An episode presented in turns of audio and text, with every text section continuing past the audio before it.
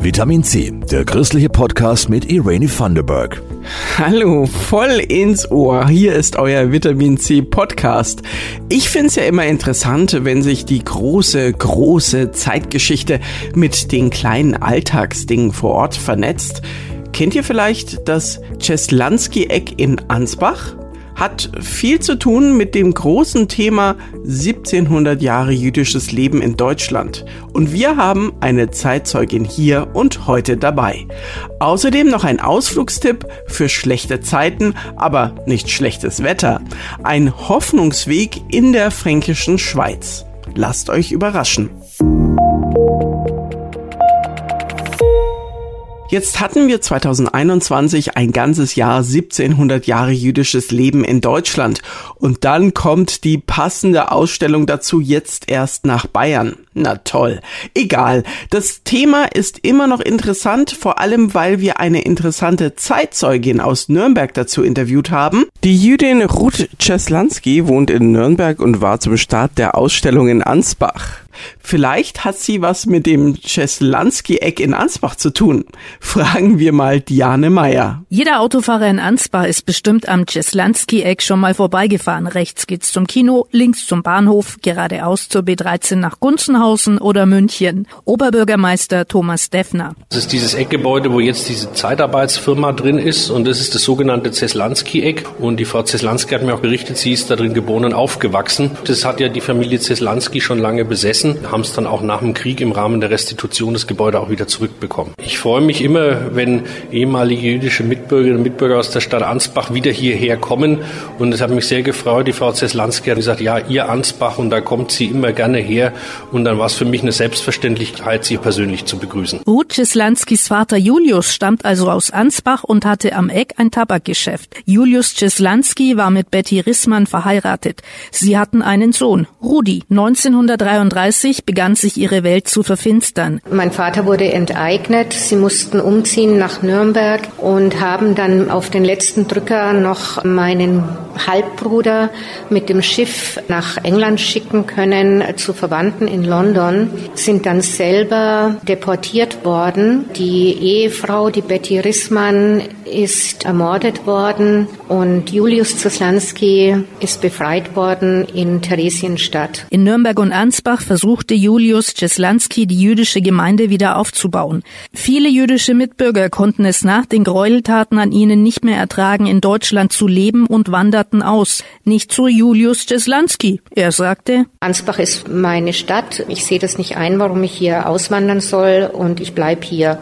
Ich erinnere mich noch an Geschichten, die mir meine Mutter erzählt hat, dass er auch weit nach 45 von Leuten hier angegangen wurde, weil er Jude war. Er wurde beschimpft, es wurde vor ihm ausgespuckt. Aber er war halt so ein litauischer Schädel, der gesagt hat, ist so, ich bleib hier, ich lasse mich nicht vertreiben. So ist auch Ruth Czeslansky in Ansbach geboren und aufgewachsen. Mit 18 Jahren ist sie als junge Erwachsene nach Nürnberg gezogen. Immer wieder mal schaut sie in ihrer Geburtsstadt vorbei, besonders bei Veranstaltungen wie beispielsweise der Wanderausstellung. Ich möchte eben auch über meine und die Geschichte meiner Familie berichten, so dass auch die nächsten Generationen hellhörig sind und natürlich mit dem Ziel, dass sowas und andere Gräueltaten nicht mehr passieren.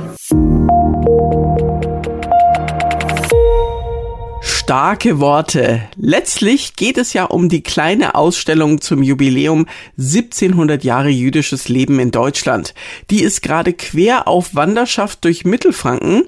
Nächste Station ist seit dem 23. April Rothenburg. In Bildtafeln gibt die Schau einen geschichtlichen Abriss über das jüdische Leben. Diane Meyer hat Ruth Czeslansky dazu interviewt. Sie ist die jüdische Vorsitzende der Gesellschaft für christlich-jüdische Zusammenarbeit in Franken. Die Wanderausstellung schätzt Ruth Czeslansky sehr. Ich bin immer so dankbar, wenn Nichtjüdinnen und Nichtjuden solche wichtigen Informationsträger initiieren und unterstützen, denn wir alleine können gegen Antisemitismus nicht uns wehren.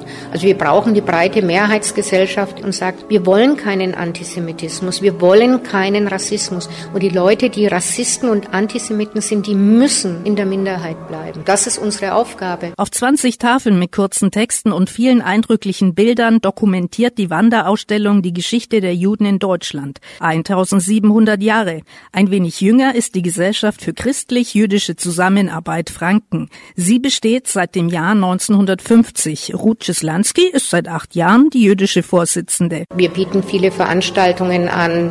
Wir haben uns in der Stadtgesellschaft wunderbar vernetzt. Also wie unser Büro ist im Caritas Pirkheimer Haus. Wir haben super Verbindungen zu allen Kirchen und anderen weltlichen Organisationen und sind eben ein starkes Netzwerk in der Gesellschaft. Unter anderem veranstaltet die Gesellschaft für christlich-jüdische Zusammenarbeit die Woche der Brüderlichkeit. In Ansbach ist sie wie in vielen anderen Kommunen jedes Jahr fester Bestandteil der Stadtkultur. Anfeindungen gegen sich selbst hat Ruth Lansky glücklicherweise noch nicht erlebt. Es gibt Antisemitismus ganz ohne Zweifel. An mir ist es irgendwie noch vorbeigegangen. Es ist sicherlich keine Lösung wegzurennen, aber ich verstehe auch, dass manche Leute sagen, ich habe jetzt irgendwie die Schnauze voll. Wir haben ein Land, in das wir gehen können das ist Israel. Und man muss immer darauf vorbereitet sein, dass man mal schnell weg muss. Das ist natürlich totaler Quatsch. Dennoch schleppe ich das mit. Und ich nehme an, viele meiner Glaubensgenossinnen und Glaubensgenossen auch. Die Ausstellung zum Jubiläum 1700 Jahre jüdisches Leben in Deutschland ist derzeit in Rothenburg in der Jakobskirche zu sehen. Täglich von 10 bis 18.30 Uhr. An zusätzlichen Veranstaltungen liest Autorin Anne Betzel aus ihrem Roman Wenn ich dich je vergesse über die Judenverfolgung in Erfurt und zwar am 27. April um 19.30 Uhr und am 30. April und am 5. Mai zur Finissage gibt es eine Führung jeweils um 15 Uhr auf den Spuren des jüdischen Rotenburgs. Von der Wanderausstellung zur Outdoor-Wanderung. Viele kennen den Brauereiweg Fünf Seidlersteig mit feuchtfröhlicher Einkehr. Dabei gibt es noch mehr Wege von Gräfenberg nach Egloffstein und sogar mit innerer Einkehr. Am Ostermontag war Premiere für den Hoffnungsweg vom evangelischen Dekanat Gräfenberg. Roland Rosenbauer hat sich für uns auf die zwölf Kilometer lange Strecke begeben beginnend mit einem Hoffnungslied aus Tese.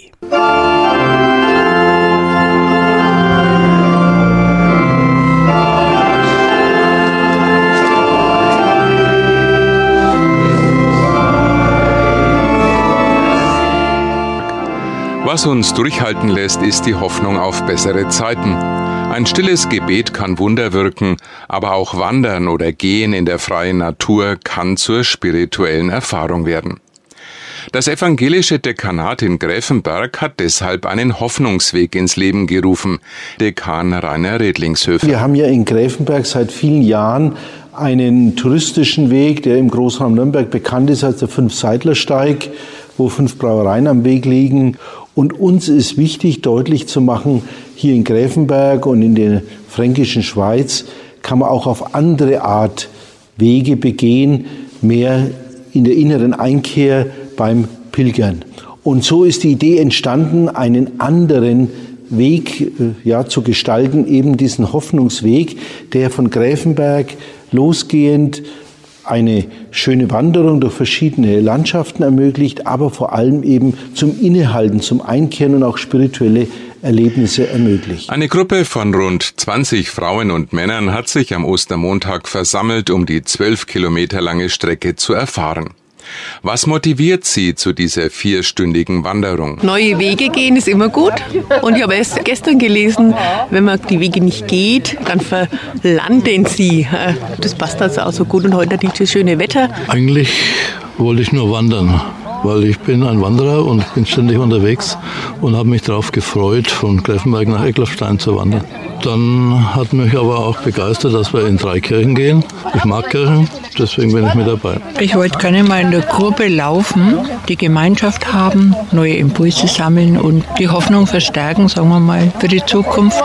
Ja, als mich die Freunde eingeladen haben, da mitzugehen, wollte ich in erster Linie Leute kennenlernen, was gelungen ist und wollte einfach einmal Ostermontag anders feiern wie üblich, sondern einfach mal auch wieder ein bisschen besinnlicher, mal drüber nachdenken. Und aufgrund der ganzen Situation mit den Kriegen und mit dem Corona, mit den ganzen Sachen, schaut jetzt nie ein bisschen mehr Hoffnung zu haben und da ein bisschen bestärkt zu werden. Unterwegs genießen wir die schöne Landschaft, lehnen uns an Bäume oder erfrischen uns an einer Quelle. Die Kirchenruine Dietersberg macht die Vergänglichkeit erfahrbar. Hier hoffen alle. Auf jeden Fall, dass die Kriege aufhören und die Menschen friedlich miteinander leben können. Dass es möglichst bald Frieden gibt. Auf Frieden. Ich hoffe auf Frieden. Die letzte Etappe führt uns zur Bartholomäuskirche nach Egloffstein, hoch droben neben der Burg. Der Hoffnungsweg ist geschafft.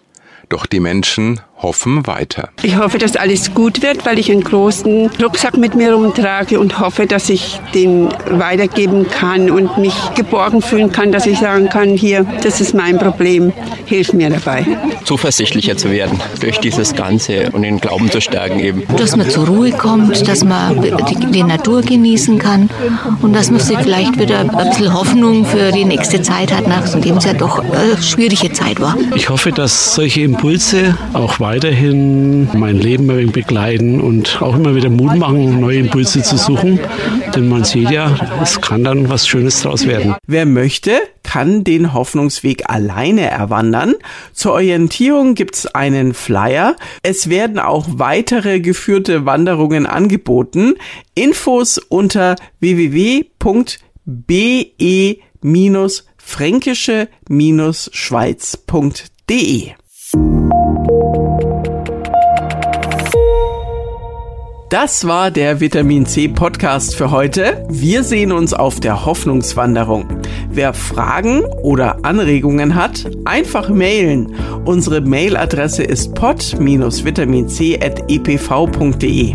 Die Redaktion dieses Podcasts machen Jasmin Kluge und Christoph Leferz.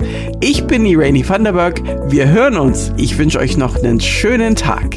Das war Vitamin C, der christliche Podcast. Für Fragen oder Anmerkungen schreibt uns an pod-vitaminc.epv.de.